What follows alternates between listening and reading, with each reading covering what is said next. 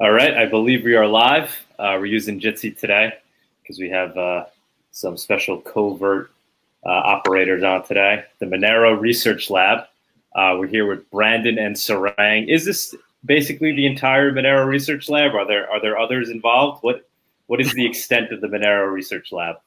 It is it is a loosely organized work group, and there's plenty of people who hang out in the channel and collaborate with us, and we collaborate with them. Um, there's other folks who do research under like other work group names, like the Nonsense Lab. So nonsense, yeah. nonsense sense, nonsense, non- nonsense.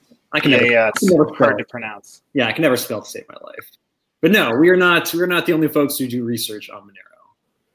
But you, you guys are basically the the head of the research lab. I guess we could say, right? You guys are the ones kind of. Well, can, so bold can, a totally, like that. can a totally non-hierarchical organization have a head? it's that's really the question. Uh, yeah, Aaron and I, uh, excuse me, Sarang and I, um, we uh, uh definitely do uh, the bulk of the work at MRL. But uh, we have a lot of people who contribute, and pretty much anybody can jump on and contribute at any time, right? So, like one of the great things about Monero Research Lab is that every Monday we have our research meeting uh, that is totally public on Freenode, and people can come in and they can harass us or heckle us, and uh, um, sometimes we get some really interesting research out of totally random corners of the internet.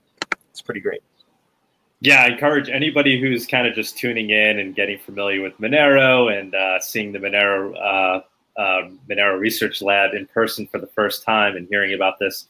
I encourage you to watch. Uh, I think it was one of the video videos that was done during the fifth anniversary, where Fluffy Pony kind of went into details of history of how everything started, and he had some pretty good stories on how you guys got involved uh, in in the Monero research por- portion we don't need to get involved in, in, that today. It's it's it's a good story though. I would recommend uh, looking it up and watching one of those videos to kind of get the background there. Um, but yeah, thanks for coming on, guys. I know you guys are super busy, especially with the Monero Con coming up. Um, I appreciate you jumping on. Um, and there seems to be a ton, a ton of stuff coming out right now. I don't know how much we can cover today, but if we go over a little bit of it, uh, I want to jump in to the three research papers that recently came out, uh, the Ring, C- Ring CT papers. Uh, so I don't know if you guys want to just go ahead and jump in and start talking about that. Um, it seems like a whole lot of stuff hitting at the at the same time. Why is that, by the way? Why why are we seeing these three papers at the same time? Is it just coincidence? Because research is not constant. and and there's like a weird thing that happens where like research that's happening concurrently and sort of in parallel comes to a conclusion simultaneously right? So like uh, the silly example is how calculus was invented. Leibniz and newton both simultaneously invented calculus but then there's also like other examples from evolution. Darwin and wallace both sort of came up with their theory of evolution simultaneously. Thing is right now we're going through a weird renaissance of cryptography. And last year there were so many we, so many zero knowledge proofs that came out that were like linear in nature. It was really really cool. This year's turning out to be pretty much the same. I think what you're saying is that you're as good as Newton. and Clearly. but okay, I'll buy that.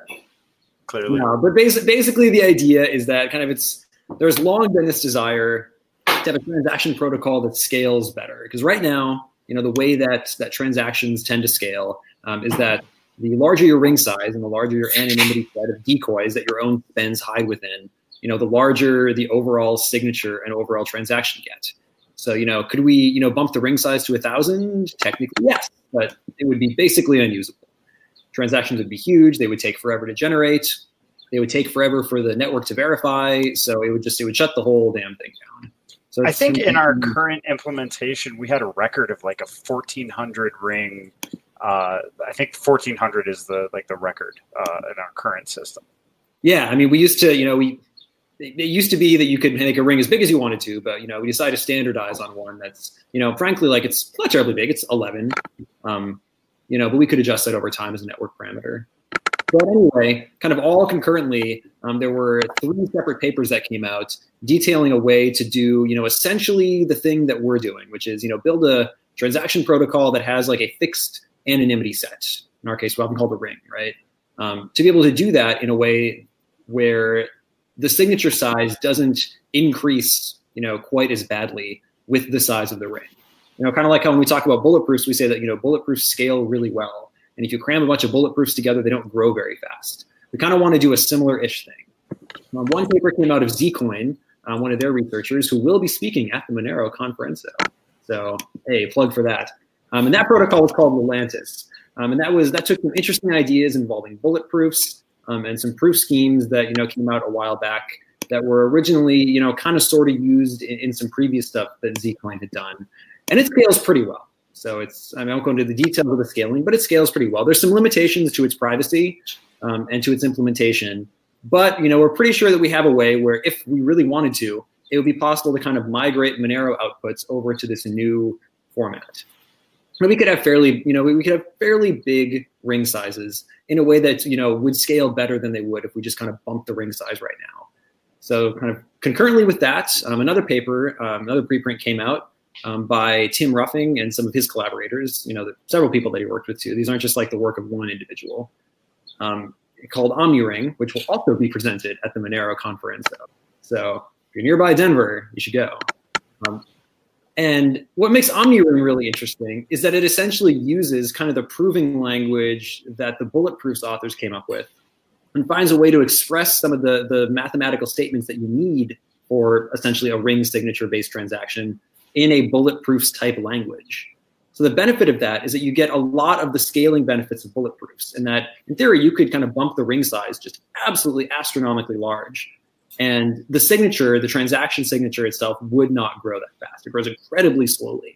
There's still some limitations to how long it would take to verify such a thing. And that's kind of like, as far as we know, kind of an inherent universal limitation to the way that we're doing this. Um, and unfortunately, a lot of the, the batching that we thought we'd be able to do, where you can take a bunch of transactions and just verify them all at the same time. Originally, it was thought that we could probably get that down to basically free on kind of a marginal basis. Turns out we can't quite do that. Um, but it still it looks like for a lot of different ring sizes, it would be better than what we have now. So OmniRing's pretty fantastic. And then concurrently with that, some other authors came out with a proposal that they called Ring CT 3.0, RCT3. Um, and that sort of uses a similar approach to what OmniRing does, um, but it doesn't do it quite as efficiently. Um, and in particular, there's a lot more limitations to this RCT3 paper. And in particular, it's not compatible with the way that Monero does key images. So it is not at all clear how you could actually implement that within the current network. Um, and additionally, I don't think it would scale quite as well anyway. You know, so for all practical purposes, there's kind of these two, you know, big new transaction schemes on the table. There's Lelantus, which does have some limitations, um, and then there's OmniRing, which you know has a different set of limitations. You know, as far as I know, OmniRing looks like it would be a better integration should we decide to move to it. And to be clear, like we have no formal plans to move to anything at this point but it's really interesting that we now have these options where previously the options were far more limiting um, and the scaling was not nearly as good. So, of all these three papers, uh, were were they all kind of uh, developed with Monero in mind, or not necessarily? Not necessarily. Lelantus was developed by a Zcoin researcher, in particular for Zcoin. Okay. Um, and as far as I know, Zcoin, and I'm not going to try to speak for them, but as far as I know, like it is their goal to eventually migrate to Lelantus because it removes a lot of limitations that Zcoin happens to have right now. Um, OmniRing was developed um, with Monero in mind. Um, there, there's ways to do it um, with the current Monero format um, that I think are slightly less efficient than kind of this more general scheme that they came up with. So it could be used elsewhere, but it was done with Monero in mind. Um, and as far as I know, although I haven't spoken to the authors about this, the RCT3 paper was also done with Monero or a Monero-like system in mind. Um, but again, it's not directly compatible with the way that we currently compute key images. And have any of these people who contributed to any of these papers have they contributed to Monero at all in the past, whether through research or uh, cryptography development or? So one of the interesting things is that RingCT 3.0, the version that uh, Sarang was just describing, um, is by one of the original authors of the ring signature scheme that Monero had used for years. Uh, Professor Liu, I, I, believe Liu, Wei, and Wong were all three uh, represented us either uh, on the on the publication list. Um, so uh, what's what's interesting is these guys have have contributed either directly or indirectly to our project before. And in fact, when Ring CT2 came out, uh, the words for Monero cryptocurrency was in the title of the paper. So that was kind of interesting. Um, uh, but one thing that uh, uh, yeah, sorry. Go ahead. I'm done. No, this, this, this good. So, um, will those guys be at the conference too? The the Ring uh, CT3 guys? Uh, no, unfortunately, we're not going to be having any representation from the Ring CT 3.0 okay. folks, but we are having Lelantus and OmniRing represented, um, which is uh, it's it's cool that all those papers came out right before the conference. Yeah, amazing. Yeah, it's really exciting to be able to have them there. So, so what what what should we make of all this? I mean, so I mean, now it's just now it's just kind of it has to all be digested and determinations will be made whether or not any of it is actually applicable to Monero.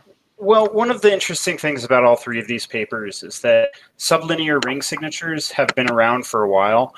Um, the actual construction of making a signature that uh, describes uh, n different parties take up less space than n slots of space. Um, that's like been an active area of research for a while, and I believe Dan Boneh came up with a scheme that was like lattice based. Um, there's there's been a lot of work in the area. Um, what's uh, great about all of this is that we're finally getting to the point where the verification times per key are small enough so that we can actually reasonably consider implementing it sometime over the next couple of years because previous schemes that have already existed uh, they were just too slow.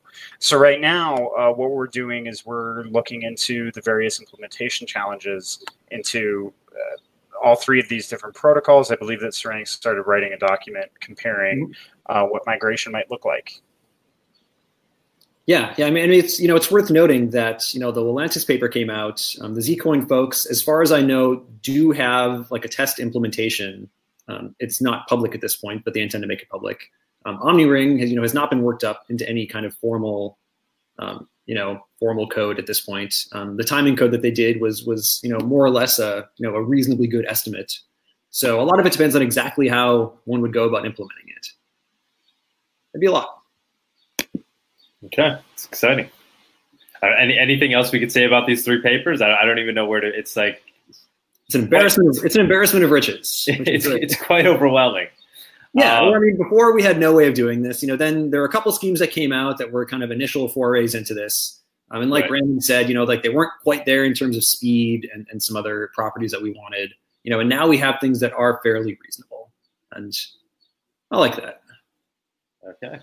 And you recently, I guess, you put out a new proposal for your your latest round of funding. Is that is that is is that out right right now? I know you. I saw the the summary of what you recently had done, and Yes. Okay. I like to toot my own horn a lot, so I'll only toot my own horn a little bit.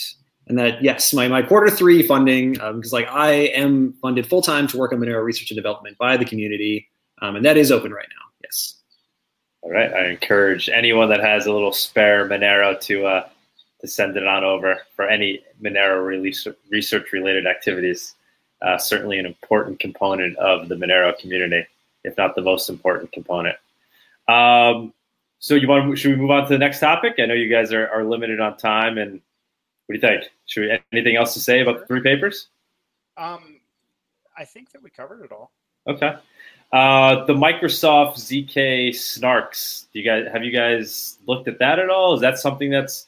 I mean, that sounds like kind of an amazing uh, technological breakthrough that nobody saw coming, right? I mean, that was that was a surprise. Yeah, they okay. called uh, they called that scheme Spartan. He's got to have a cool name for it. And is that something that Monero could potentially uh, at least learn from? I have, I have like, I have views on this. I guess I don't know if they're shared by everybody, but you know, I think there's, I think there's a very broad and like reasonably so misunderstanding of like about the nature of what like a proving system is. You know, like you often hear like, oh, when is so and so project going to like move to Snarks or something? And I don't really like statements like that because I think they don't really tell the full story of what that means. So something like Spartan or something like the snark constructions that are used in assets like Zcash, what they are is like they're general proving uh, systems, which is to say, like they basically give you a language to prove statements in zero knowledge, but you have to provide your own statement. So these are like general toolkits um, and you need to be able to build in to with those toolkits, you know, an efficient transaction protocol that like does the things you want to do. And right now, you know, the reason that we don't use, you know, such a transaction protocol previously the only way to kind of build something that was a nice compact zero knowledge proving system was to have things like these trusted setups, you know, that everyone knows about with things like Zcash.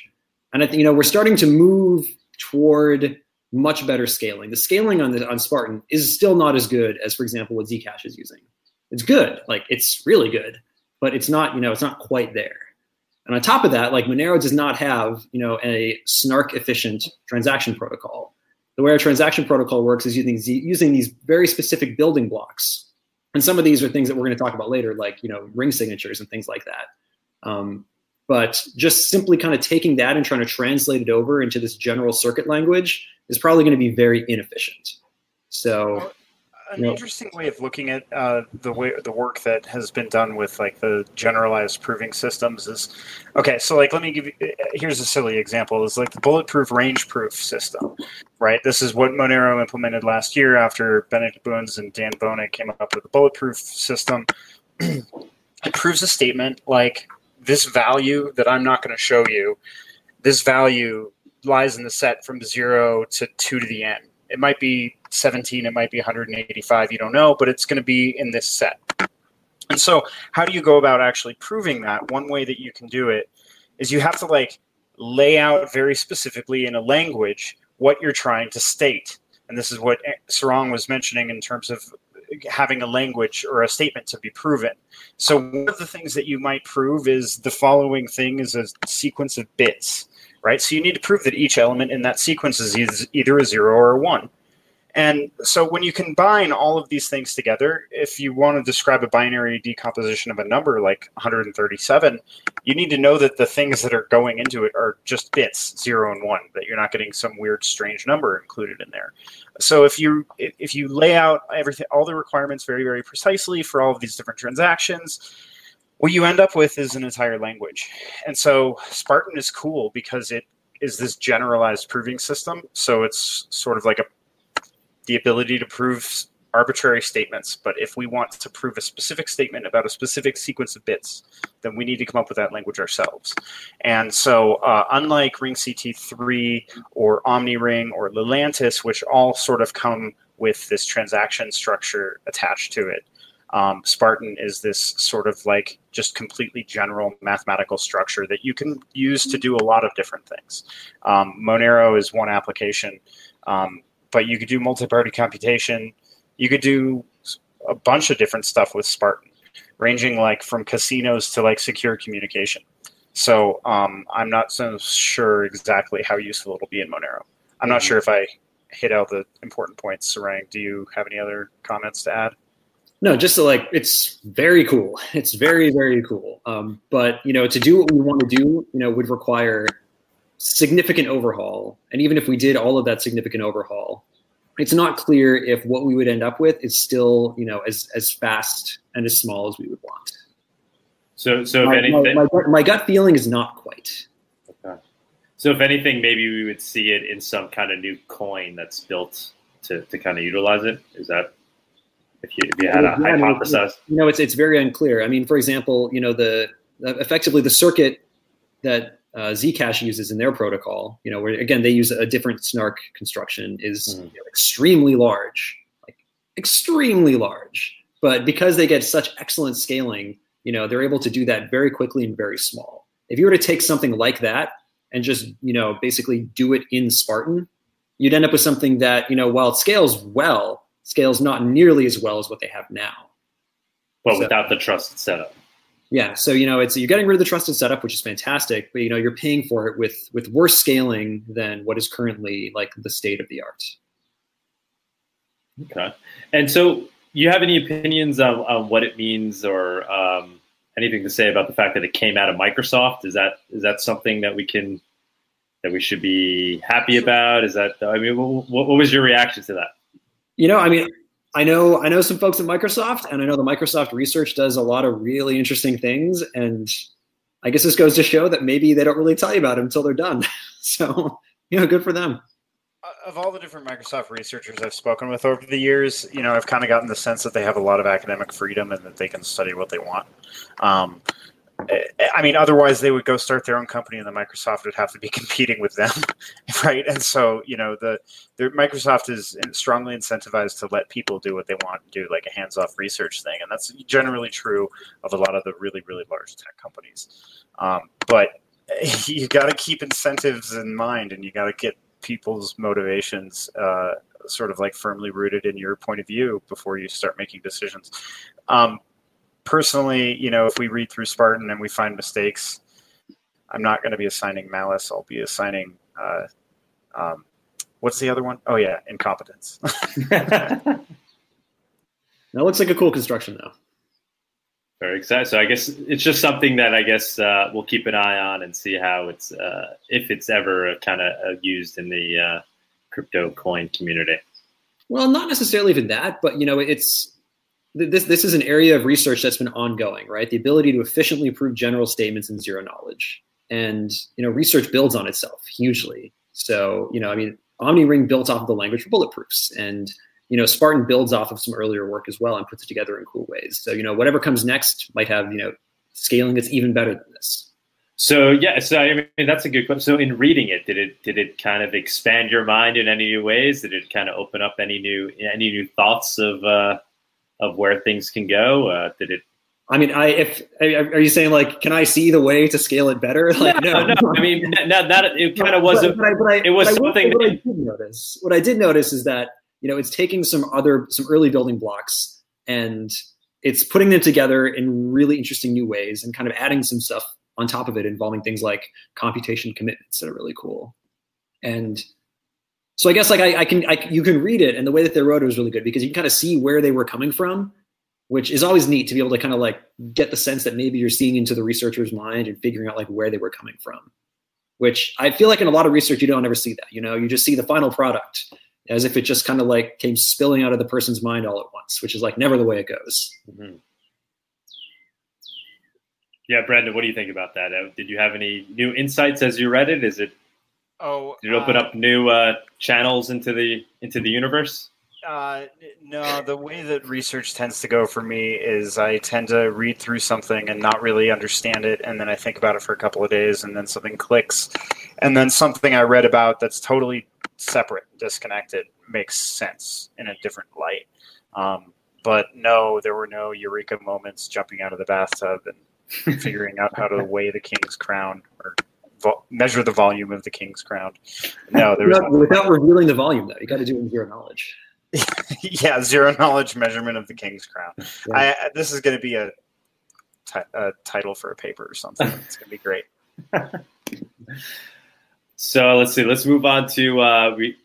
so much, so much to talk about. The C slags and D slags. Another almost C L sag oh. and D. Oh, okay, totally all right, sorry. Although I, I like, I, I kind like, like I kind of like it the other way, only for pronunciation purposes. We don't have a good way to say it. I've just been saying like what, silsag and dilsag, so, but that just sounds really bad. What does that stand for? Right, Brandon, go for it. Okay, um, so the LSAG in all the signatures are linkable, spontaneous, anonymous group signatures. LSAG, linkable, spontaneous, anonymous group.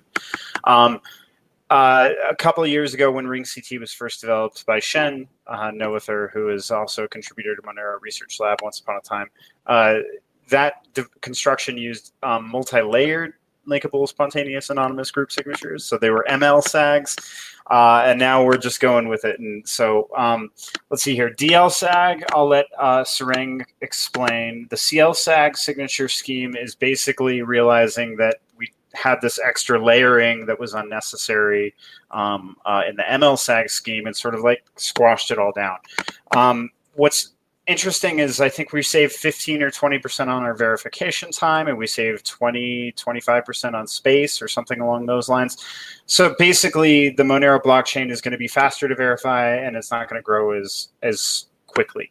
Um, so there's going to be a practical impact a year from now that you'll be able to measure. Well, actually, I should say a year from implementation because we haven't started auditing yet, um, and we're not going to push the code until we audit it. But a year after this implementation, we're going to be able to see this nice curve where it's like, oh, the Monero blockchain is growing so fast, and then oh, it just flattens out for a while, and it's going to be really, really beautiful day to see that graph. That's that's great. So how long has that been in the works? And and so this was obviously built with Monero in mind, is it, right? Oh I mean, yes. Is, yeah. Okay. Uh, yeah, so uh, one of the Monero contributors, Random Run, uh, he noticed that our signatures were just larger than they needed to be. And when we started working on proving that the reduction um, was still secure, we realized that this construction is so small that you can do stupid stuff like colored coins with it, right? And and actually make a two co- two color Monero blockchain that's smaller than the present one color Monero blockchain. You know, stuff like that. So it was it was an interesting um, uh, uh, it was an interesting realization that Random Run had that we could make the signature so small. Uh, and it's been in the works for I guess like about three months now or four months. Would you say that's about right, sir? I'm looking it up. Okay. Now I'm really curious. March 16th was when the uh, first posting on it came out, suggesting it. Yeah, so between March 16th and June 10th, we proved the scheme secure. We realized there was an application in colored coin technology, whatever that means, and we wrote our paper and uh, pushed it out the door. So that's pretty cool. And I'll hand it over to Sarang for talking about the DL SAGs. Yeah, so so CL SAGs are basically kind of a drop-in replacement to the way that our ring signatures work right now, which is really nice. Um, I mean, that, that's not to say that there isn't you know coding involved. Um, I mean, code is being worked on. We have prototyping code used for analysis, and we have timing code to look at you know what the time uh, generation and verification time are going to be. Um, so that's kind of almost finished and ready to be audited.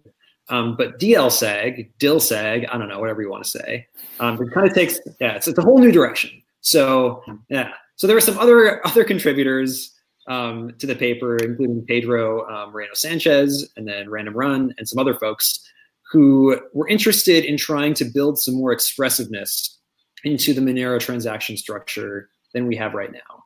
So right now, there's a lot that you can't do because you know Monero doesn't have like scripting, for example. So you can't do a non-interactive refund transaction. It doesn't work. You know, it's really hard to do things like certain kinds of swaps and to do payment channel networks because the building blocks just aren't quite there. They're fairly easy, easy to do in some other, you know, transparent blockchain-based systems because you have a lot more expressiveness. So the idea behind DLSAG was to take the current Monero output structure and kind of make a little branch out of it and say that you know instead of just sending funds to one place i'll send funds conditionally to one place and conditionally to some other place and you know can i do that in such a way that you know you can't pull any tomfoolery involving double spending and things like that which is surprisingly tricky to get right. And it turns out that if you build this structure build this new signature scheme um, you know construct new key images in a different way and be really careful about it then you can get all sorts of really interesting constructions and applications on top of that.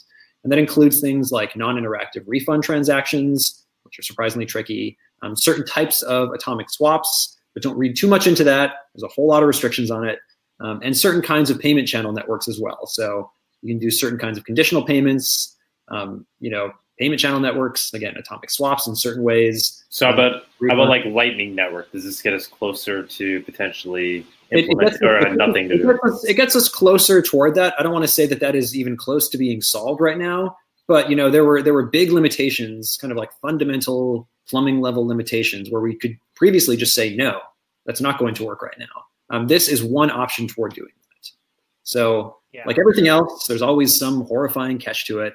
And right now, the horrifying catch is that like this new key image signature format is constructed in a very specific way to let us do very very specific things and it turns out that it's going to require, if we were to do it, and again, no formal plans to move to this, it's research only right now, that if we were to move to this, um, you'd have to basically do kind of built in churning into the protocol in order to ensure that a sender couldn't later trace certain things about funds, which is not good. You don't want that. So for kind of peer-to-peer transactions, that's a big deal. Um, for off-chain transactions, it may not be as big of a deal to have to do that, even though it would slow things down a bit. So there's trade-offs. We're still trying to work through it. You know, this is by no means a solved problem, but it's really interesting because this is the first time that we've had a construction that let us potentially overcome some of these big plumbing level limitations. Doug, you asked if uh, these sort of uh, developments can start leading towards the Lightning Network, and honestly, there's probably in total.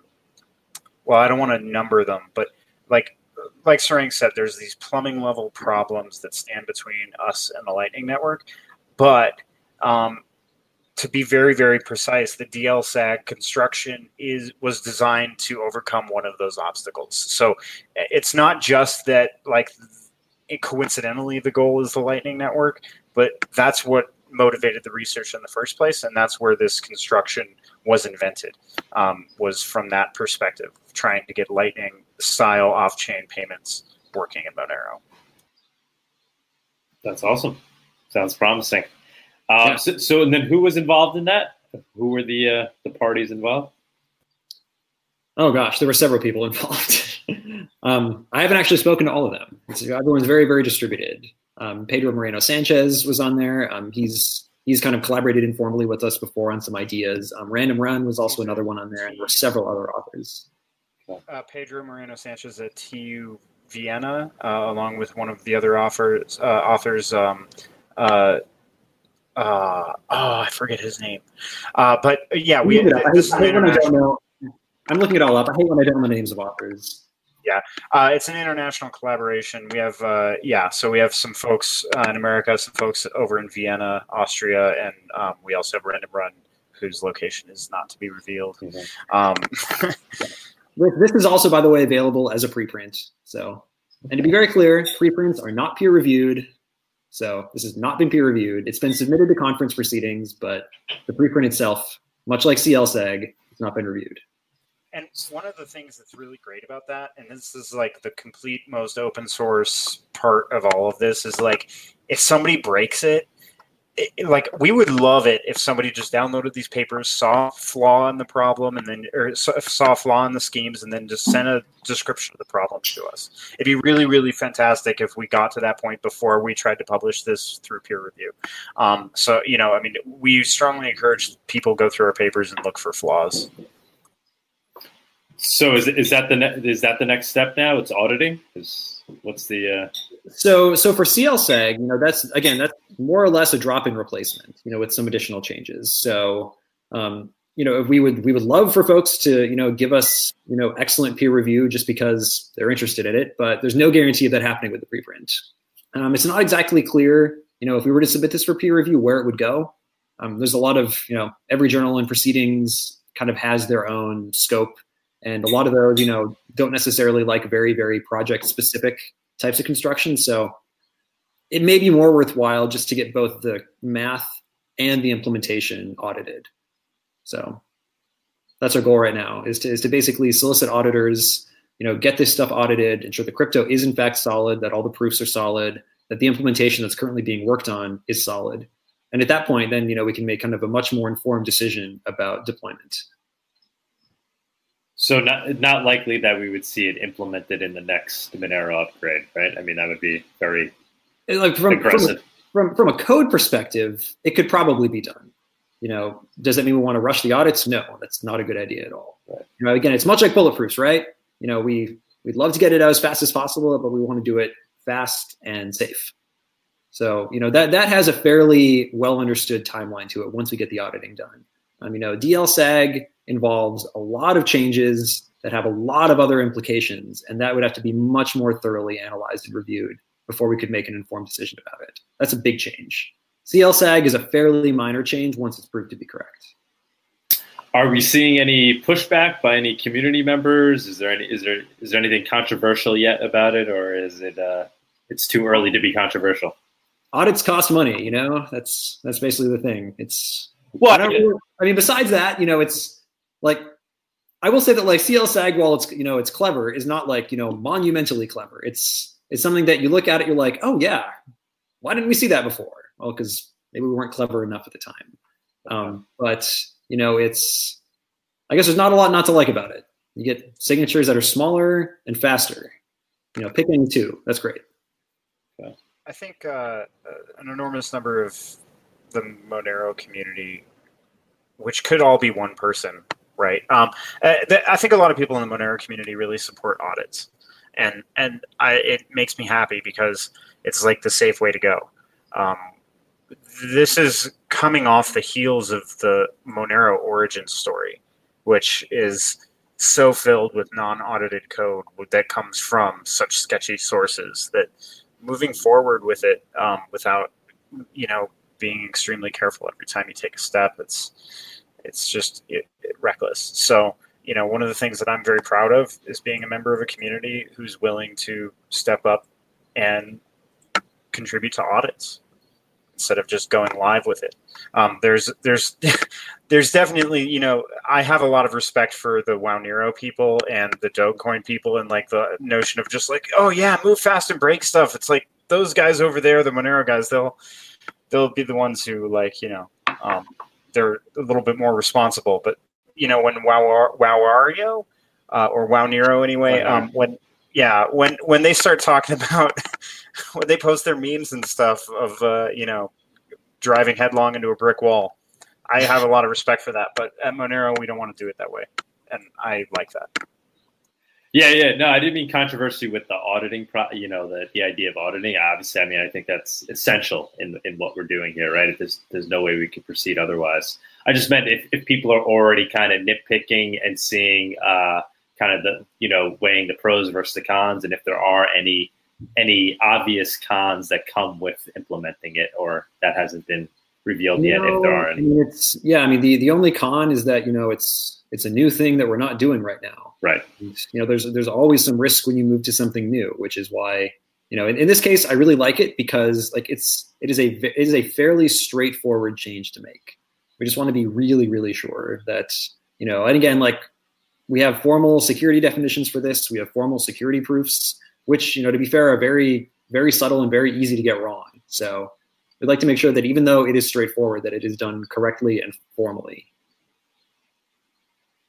How about uh, RandomX? Do you guys have any opinions on that? Uh, that seems to be moving at a breakneck pace. Uh, audits are already coming back in. Yeah, mean, I'll and I'll be honest. Like, I am in no way a hardware engineer, and you know, I'm in no way an expert enough to be able to weigh in on you know this particular approach. I'm very glad that it is being audited. You know, it's I think it is understood that the auditing process in this is inherently limited. You know, it's, it's it was well understood that you know the best way to do this is hire experts to build specialized hardware to do random X and like see what the cost is and see what the efficiency is. So we're really not going to do that because that would be very, very time intensive and very, very money intensive. And, you know, it still doesn't provide a guarantee. So, I mean, I, I, I, in theory like the idea and I like how we're going about it. And, you know, I hope that it provides the goals that we're looking for. But I'm not nearly an expert enough to be able to say if it will. I've always really loved the idea behind RandomX and the notion of randomly generating some computation that's in a verifiable way. Um, I, I look forward to seeing how the audits go. Uh, if RandomX does anything even close to what we hope it does, um, then it'll be a push forward in the right direction. Um, but as far as that goes, I also am not a hardware engineer, and I do not necessarily have any particular comments about it. All right. Um, yeah, guys. So I guess uh, I'll see you in Denver. Yeah, this, yeah, Brandon, tell us, tell us more, Brandon. What's up with the um, Monero conference I keep hearing about? How did, how did this very... conference come about, by the way? How did it? Uh, what was the, the genesis of the Monero Con? Well, I feel like as a researcher, there's like a couple of branches of how a researcher can contribute to his community, and one of those branches is like obviously the research, and then another one is education, another one is like outreach and and serving your community. And um, I feel like uh, hosting the conference and getting it put together, bringing all the minds of all the people who want to contribute into a single place so that their minds can all just do this nice, you know, uh, mind meld, uh, Vulcan mind meld, and everybody can like learn from each other and argue with each other in person. Um, it's it's part of this really really great scientific tradition. So uh, last year I had this idea, you know, Monero should have a conference, and there's all these Bitcoin conferences, and like even the worst shit coins out there have a conference, and so let's have a Monero conference. We have the community members who are willing to uh, contribute to it. We have sponsors, um, and so uh, started putting everything together. June 22nd and 23rd, which is like 12 days from now, um, we're going to have everybody in Denver together, and it's it's not it's not Boston or New York. It's not LA um, or Silicon Valley. It's like Denver, which is a really, really fantastic place. And um, I'm super happy to have people flying out from all over the world. We're having an intercontinental panel on government regulation and privacy. We're going to be talking with Eric Voorhees from Shapeshift. We're going to be having Jack Gavigan from Zcash. We're going to be having uh, Jerry Brito and Peter Van Valkenburgh from Coin Center. Uh, we have like a totally packed schedule and the tickets are super cheap and we're giving partial rebates to students. So if you are interested in coming to the Konferenco in Denver, um, and you're a student and you have a .edu email address, you can probably come for free. Um, all you need to do is is uh, pony up the money just to buy the ticket, and you'll get the money back at the door. I mean, it's it's a pretty great thing. And actually, I have to thank Sarang for uh, coming up with that idea of doing the partial rebate for the student tickets. I, I, I, the reason that I suggested that is because until very recently, I was also a poor student. yeah, sure. now I'm not a student anymore, so you got to get back, right? So uh, yeah, we're gonna be have we're gonna be talking pools and mining, and we're gonna be talking about uh, new signature schemes. We're gonna have the Omniring, uh, one of the Omniring authors. We're gonna have the Lelantus uh, developer and author out there, I mean, it's just going to be a good time. And anybody who checks our schedule, just go to monerokon.com, except the con has a K in it, Monero Konferenco with a K because it's Esperanto, because that's what Monero is. and you can get your tickets, and um, hopefully we'll see you in Denver. Uh, Monero Talks even hosting like a house party down the street from the venue. It's like a five minute Uber away from the venue. Um, hopefully that doesn't interfere with the panel that we were planning the next morning very early. But uh, hopefully the panelists can, you know. Yeah, we we, we decided to move the party to Saturday. By the way, I think I think you're aware of that, right? Yeah, you mentioned that. So yeah. Saturday night, June twenty second, right? Yes. Yeah. Yeah. Yeah. Saturday night, June twenty second, and yeah. And uh, we, we will also give a discount to uh, to students as well. Uh, we were looking to charge twenty five dollars, but hopefully we can make it free, depending on you know if we if we get sponsors. But just to cover our co- costs, twenty five bucks. But yeah, the idea is to just get everybody from the conference uh, in one room together uh, in in a more abstract form. So kind of uh, keep the brainstorming going, but with you know some some some additional uh, chemicals to to assist in the in, in the brainstorming and uh, enjoy the enjoy the breweries of downtown Denver, yeah, right? Exactly. Now, Brandon, I was wondering, is this kind of like a State of the Union style thing, where you know, in case like the venue collapses, that you know someone's gonna have to someone's gonna be like have to participate from like an offsite location. You know i have thought about that at least for the house party. Uh, i think for the conference it's maybe a little overkill but for the house party i i think uh, the introverts can stay at home and we'll all be okay. Um, but yeah uh, so yeah. Anyway it's going to be a great time. I really really hope that people come out and uh, can and can learn a little bit about Monero and the community because we have so many great speakers and so many people who contribute. Um, you have tons of great speakers, and you also have me. I'll see you at the conference. Not if I see you first. exactly. And Brent, you live in Denver, right? Your that's your. Uh... I live in the greater Denver area. Okay. Yeah, so that's why we we selected it this year. Is it's just easier to program a conference uh, where you live. Beautiful. Yeah, no, we're we're super excited about it. I've never been more excited to go to a conference before. Um, I think it's going to be amazing. Even Magical Crypto Friends, because that was this, a pretty great conference. No, even this this surpasses Magical Crypto Friends. Uh, wow. Yeah. Wow. Pure Monero. Thank so, you. Well, actually, I, I shouldn't say that, right? Zcash is also kind of partially involved here.